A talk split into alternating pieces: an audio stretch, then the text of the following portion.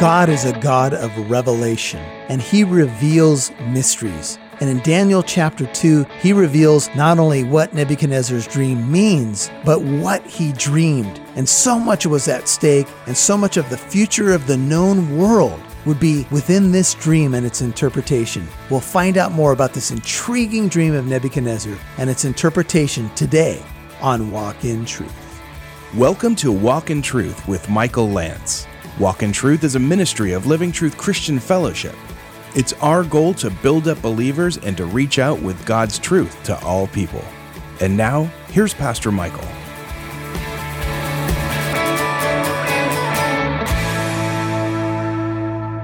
Nebuchadnezzar has dreams. It seems like it's multiple dreams, and he's troubled, and his sleep left him, and he awoke in the middle of the night, is what it looks like.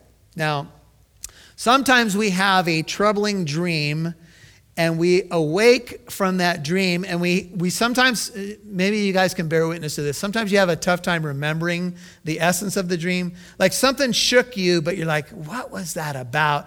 Or you might have a good dream like something good's happening. Like usually for me i'm on the dodgers playing shortstop batting third. And you know i'm making pulling down you know 25 million a year, and I don't want to wake up from the dream. I'm like, no, no, I want to go back to sleep right now. You ever been there before? Whatever your dream is, your good dream is. But sometimes we dream something and we feel the uh, stress of the dream or the excitement of the dream, perhaps, if it's something positive but we don't remember all the details. And have you ever found that if you wake up and you don't really try to remember it, like immediately, it's gone? That's just kind of the nature of how we dream. There's a whole mystery in the world of dreaming. And so we find out later in Daniel 2:29, skip ahead for a second, what was happening. It says, "As for you, O king," this is when Daniel's going to tell him the meaning, "while on your bed your thoughts turned to what would take place in the future. Remember, I told you fear of the future is big for many people, including pagan kings like Nebuchadnezzar. And he who reveals mysteries has made known to you what will take place. Now, Daniel tells Nebuchadnezzar that the dreams from God, and God, who's the revealer of mysteries, is revealing the future to Nebuchadnezzar. And it tells us in verse 29 that when Nebuchadnezzar went to bed that night, he was concerned about the future. And he's probably wondering things like you and I all wonder what's going to happen? What's my future look like? Uh, Nebuchadnezzar's just become the king of Babylon. He might be wondering, what's the future of my kingdom? What, what's the future of my reign? How long will this last? All of those things. And he's going to get some answers from this dream about successions of Gentile nations beyond his own time. And so he was worried. He had just won the Battle of Carchemish, according to history. And even though he had come off some victories, he was still worried.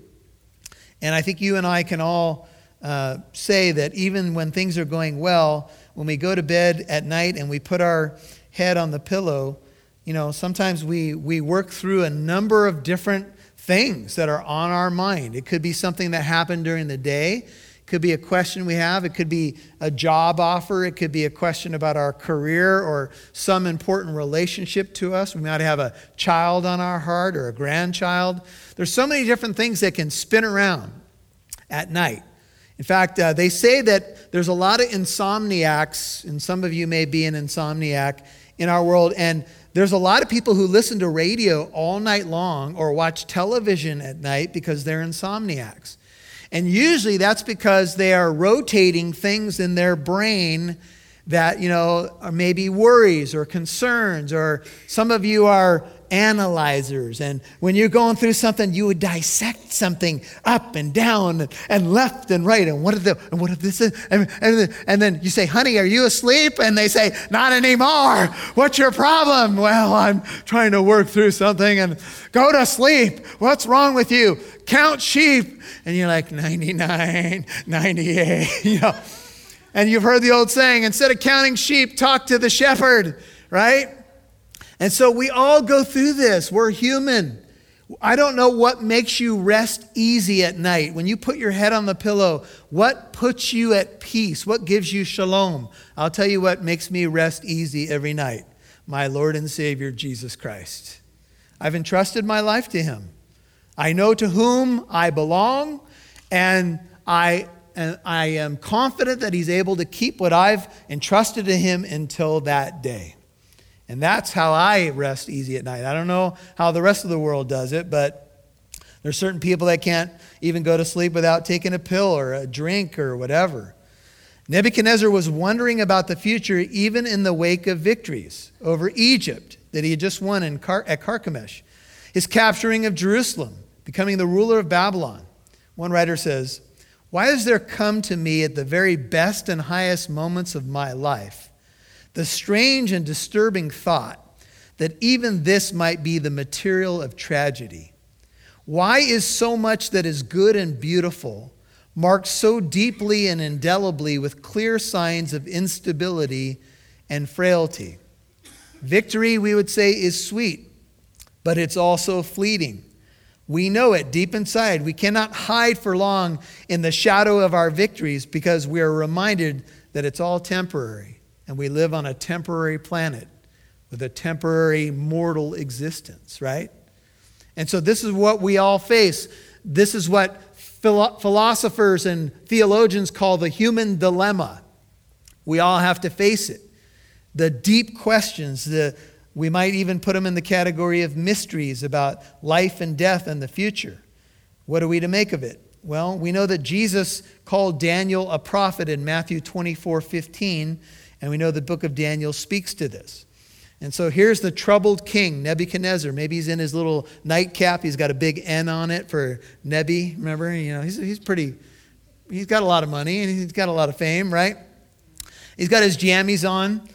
And he wakes up with a cold sweat. And the king, verse 2, gives orders to call the magicians, the conjurers, or the enchanters, the astrologers, the sorcerers, and the Chaldeans to tell his dreams uh, tell, to tell the king his dreams. So they came and stood before the king. So all the guys woke up in the middle of the night. They're all in their pajamas, right?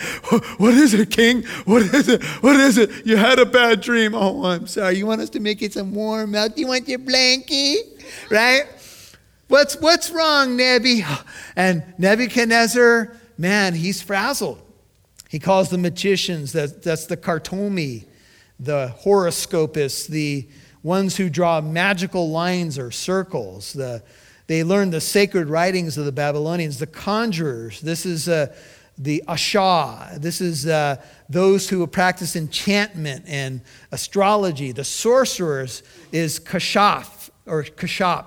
It's those who practice magic or sorcery. They enchant, they use witchcraft, they whisper spells. And the Chaldeans are probably a class of wise men Remember, 600 years later, wise men will come from the east and they will say, Where is he who is born king of the Jews? Right? They come to King Herod. How did they know about a prophecy? Because Daniel was in Babylon and Daniel was able to spread the news about the coming Messiah. And so each of the separate departments, if you will, of the wise men of Babylon are called. These guys are supposed to be those who possess knowledge of divination. They could divine the future or the past or even the present. They could understand omens. They could expound on dreams and prodigies. They were skillful in casting horoscopes. This is what they had on their resume. So if you're the king, who are you going to call? You're going to call the people who are supposed to be experts in these kinds of things, in the secret things, the mysterious things like dreams and, and that sort of thing. And of course, Babylon is a, is a place that is filled with all kinds of paganism and, uh, you know, uh, unbiblical type of religion, gods and goddesses. And here's, a, here's the king. He's had a bad dream, he's, he's shook. When we learn about the dream, we're going to see that an image is smashed in the dream and it's it's it's you know basically turned into dust and he's wondering is that me? Who is that? And how long till that happens? And he's got all kinds of questions. So the king said to the people he called in i had a dream. Verse 3 and my spirit is anxious to understand the dream. The dream niv troubles me and i want to know what it means. Then the chaldean spoke to the king in aramaic and said a common greeting to a king o king live forever Tell the dream to your servants, and we will declare the interpretation. So they said, O king, live forever, common, common salutation. Bible students, please note from Daniel 2 4 to Daniel 7:28, it's written in Aramaic. Aramaic seems to be the language spoken in the court of Babylon. It is interesting to note that while the majority of the Old Testament is written in Hebrew, and of course we know the New Testament is written in what's called Koine Greek, there is a portion of Daniel written in Aramaic.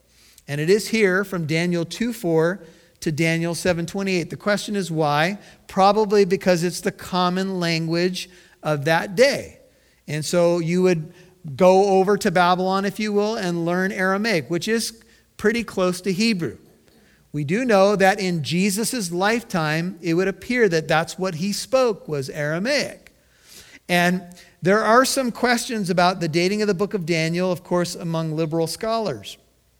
But it is interesting to note that I think this gives strength to the argument of the authenticity of the book, that part of it's written in Aramaic and part of it is written in Hebrew. Uh, here's what uh, one says, one writer says. He says, No one writing at a later date would have written part of the book in one language and part in another. A later impostor would have written it exclusively in Aramaic. An earlier impostor would have written it in Hebrew. And so the fact that it's combined is an interesting, I think, strength to the authenticity of the book. And so, of course, they say, King, well, tell us about your dream and we'll give you the interpretation. And the king said to the Chaldeans, uh, The command from me is firm. This is what I firmly decided. If you do not make known to me the dream and its interpretation, you will be torn limb from limb and your houses will be made a rubbish heap. So let it be written. So let it be done. In the month of October, the number one theme is Halloween. Houses are decorated, and kids drag their parents to the store to get the costume they want to wear for their holidays trick or treat night. There are those that take the holiday on a darker path. What do you know about the occult? People are often fascinated with it, but it is far from innocent. It is dangerous. God warned his people in the Bible to understand what it is and have nothing to do with it. Dark Dangers of the Occult is a DVD available to you this month by Pastor Michael Lance. The video includes teachings and interviews that will help expose the occult for what it is and shine the light of Christ's power over it. Dark Dangers of the Occult is available as a thank you when you give a donation of any size in support of Walk in Truth. Call 844 48 Truth today. That's 844 48 Truth. No one writing at a later date would have written part of the book in one language and part in another. A later impostor would have written it exclusively in Aramaic. An earlier impostor would have written it in Hebrew. And so the fact that it's combined is an interesting, I think, strength to the authenticity of the book. And so, of course, they say, King, well, tell us about your dream and we'll give you the interpretation. And the king said to the Chaldeans, uh, The command from me is firm. This is what I firmly decided if you do not make known to me the dream and its interpretation, you will be torn limb from limb, and your houses will be made a rubbish heap. So let it be written, so let it be done. Not only do I want you to explain the interpretation of my dream, I want you boys, I know you're sleepy, wipe the sand out of your eyes. You need to tell me the dream and what it means. Now, can you imagine being these guys? You're in your nightcap, you know, you're just barely waking up. What's going What do you mean? We don't know. Nobody knows a man's thoughts but that man. How could anybody know what you dreamt unless you tell a person what your dream was? They can't read your mind. They can't know what you dreamt. Now, there are two views. There are some scholars, based upon the King James Version, where it says, The thing has gone from me, that believe that Nebuchadnezzar legitimately forgot his dream. That's why he's asking these bigwigs in the kingdom to tell him the dream and the interpretation. There are others who believe that he has lost trust in them. And so, to prove out that they are authentic, he wants both the dream and its interpretation. He kind of figures it this way if I tell them the dream, they could tell me anything. Well, your dream means this. How will I know if they're correct. But if they can tell me what I dreamt and the interpretation, now we're on to something. I think most commentators lean in the second group that he remembers the dream, but he's trying to verify if they're really authentic. So he wants to see if they can really see behind the veil, if they can really understand these kinds of things. So, likely, if you have a King James, it's just saying, this, this is what I've decided. You need to tell me the dream and the interpretation. Some years ago, there was a man named John Edward. He claimed that he could speak to the dead and uh, he practiced what was called cold reading on people. He'd bring a movie star in, and this is some years back, and he would say, Do you have an aunt named Emily? And the movie star would say, No. Do you have an aunt named Sue? No. Do you have an aunt named Joanne? No. Do you have an aunt named Betty? Yes! Yes, I do! Oh! Now, in baseball, we call that you're batting 250. You're one for four, right? Swing and a miss, swing and a miss. But in cold reading, you throw things out.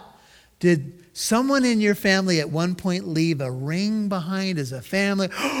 My great grandmother left a ring. Now, how many people don't have some sort of heirloom? So they get something that you'll bite onto, like, oh.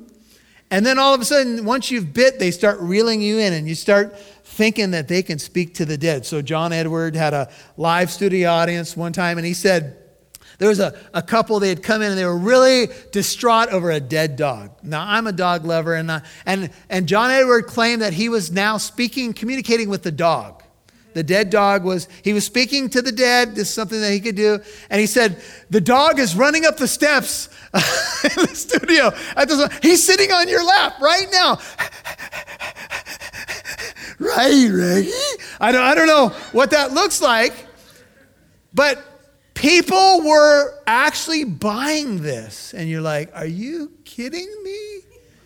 Movie stars and, and the gullibility, and you're like, no way. They don't really believe. He was 0 for 7 and he got one thing right, and they think he's a, a genius talking to the other side.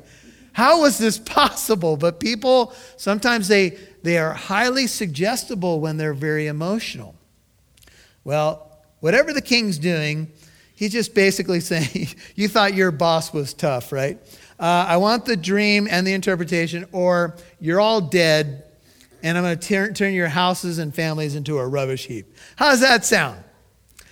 So, but if you declare the dream, six, and its interpretation, you will receive from me gifts and a reward and, a, and great honor. Therefore, declare to me the dream and its interpretation. Now, can you, can you say feast or famine here? now, you're going to get great reward, a great position in the kingdom if you can tell the dream and the interpretation. But if you can't, you're dead. This is job pressure. I know some of us, uh, you know, you fought freeways to get here and your boss is tough and whatever. You haven't had a boss like Nebuchadnezzar. I, I doubt you have, right? And so they answered a second time, verse 7, and they said, Let the king tell the dream to his servants, and we will declare the interpretation. You can sense some rising dismay, maybe some little side meetings going on. He's asking us to tell him my dream. Nobody can do that kind of. Somebody go back to him. Somebody speak some sense into him. King, come on. Really? How can we do this? And the king answered and said, I know for certain, verse 8, that you are bargaining for time. Inasmuch as you have seen that the command from me is firm, I know you're stalling, I know you're bargaining, that if you do not make the dream known to me, there is only one decree for you. For you have agreed together to speak lying and corrupt words before me until the situation is changed. Therefore, tell me the dream that I may know that you can declare to me its interpretation. Okay? Maybe they had a bad track record. Maybe he doubted their abilities. I don't know. But he is firm as firm can be. So the Chaldeans answered the king and said, There is not a man on earth who could declare the matter for the king, inasmuch as no, notice what they're doing here, no great king or ruler has ever asked anything like this of any magician, conjurer, or Chaldean. No great king has asked anything like this before. This, this is unheard of. It's, it's unthinkable. It's unconscionable. Can you imagine? And the king's like, yeah, yeah, yeah, yeah, yeah, yeah. Let me just say it one more time. If you don't tell me the dream and the interpretation, you dead. Off with your head. this is it. I don't care how much you beg, I don't care how much you plead. It's over. Moreover, the thing which the king demands is difficult, verse 11. There is no one else who could declare to it except, uh, except declare to the king except gods who, whose dwelling place is not with mortal flesh. The gods would have to do something like this, and they don't hang out with people like us. Wait a minute, I thought you guys had a, a connection on understanding omens and, and dreams and all of this stuff, but now you're saying you don't? Now, we know that our God is actually, actually did hit, make his dwelling among men. It says, In the beginning was the Word, the Word was with God, and the Word was God, and the Word became flesh and dwelt among us. And we beheld his glory the glory of the only begotten of the Father, full of grace and truth. Jesus would say later, if you've seen me, John 14, 9, you've seen the Father. Matthew 1 23 says, His name shall be called Emmanuel, which means God with us. Oh, if they only had a God like we have. Amen? But they had false gods and goddesses that couldn't deliver anything because all they were were idols. All they were were potentially demonic. But all they were were idols of wood and stone. Well, the king became indignant, verse 12. He was very furious, and he has a record of doing this kind of thing, as we'll see at the fiery furnace, and gave orders to destroy, notice, all the wise men of Babylon. Nebi is angry, and he says, That's it, I've heard enough, kill them all. And a decree is made, and he's going to sign it. The decree goes forth that the wise men should be slain, and they looked for Daniel and his friends to kill them. Now, where were Daniel and his friends at this time? I don't know. They may have had a tea time. You know, I heard that there's some good courses in Babylon. I don't know. I don't know where they were. Maybe they were considered too young to be part of this committee. They're probably still teenagers, of course, at this time. Maybe they were off on an assignment. But all of a sudden, can you imagine? Maybe you took a sick day at work. Maybe you took a day off. And you get a you get an email. Uh, all the wise men in departments A, B, C, and D are to die at noon tomorrow. What? What happened? What went wrong? I take a day off, and this is what happens. Come on, man.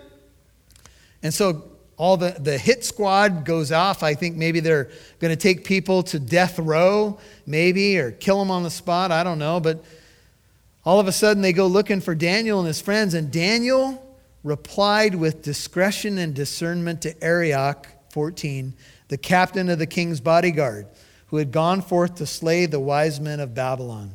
It says in the NIV, Daniel spoke with wisdom and tact. If ever there was a time for tact be- to become your long suit, it's now. It's like Arioch shows up at the door and says, Daniel, you're a nice guy. But the king's had a really bad night and a bad day. And I'm sorry, but we got to kill you. This is the time to think of something tactfully to say, like, could we have a little bit of time? What's going on? Could you explain the problem? Maybe we can come up with a solution. And he answered and said to Arioch, the king's commander, For what reason is the decree? from the king so urgent? Why so severe? Why so harsh? And Arioch informed Daniel about the matter. He told him about the dream, he told him about the interaction. And so Daniel bravely, boldly went in and requested of the king, 16, that he would be given, that he would give him time that's a bold request because that's something that Nebuchadnezzar did not want to give to the magicians who were there before. He said, I know you're stalling. But somehow Daniel was given favor by God in order that he might declare the interpretation to the king. Well, this is faith. Daniel says, Please give me some time. What would you do now if you were Daniel? Let's say the king says, All right, you got 24 hours. You're a bright young man. You seem to be head and shoulders above the rest. 24 hours. All right, here you go. Thanks, king. Whew. 24 hours. Tick, tick, tick. Clock's ticking. What do you do? Let's see. I'm going to go Google dream interpretation. Help. So I got to find a good article.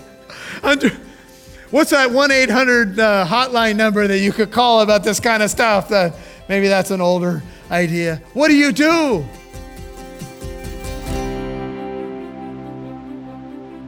Hey, listening family, it's Pastor Michael. I want to tell you another exciting thing about walkintruth.com. It's the store that's there. There's some great products up there on some intriguing subjects available in CD and DVD format. When you purchase one of those products, you actually support the radio ministry and help us reach out to more people like you. It's walkintruth.com. Click on the store, check it out, get a product, and you'll be partnering with us in the gospel ministry. We appreciate you. We love you. God bless you. And we'll talk to you soon. Thanks for listening to Walk in Truth. Pastor Michael would love to hear from you. You can write him when you visit walkintruth.com.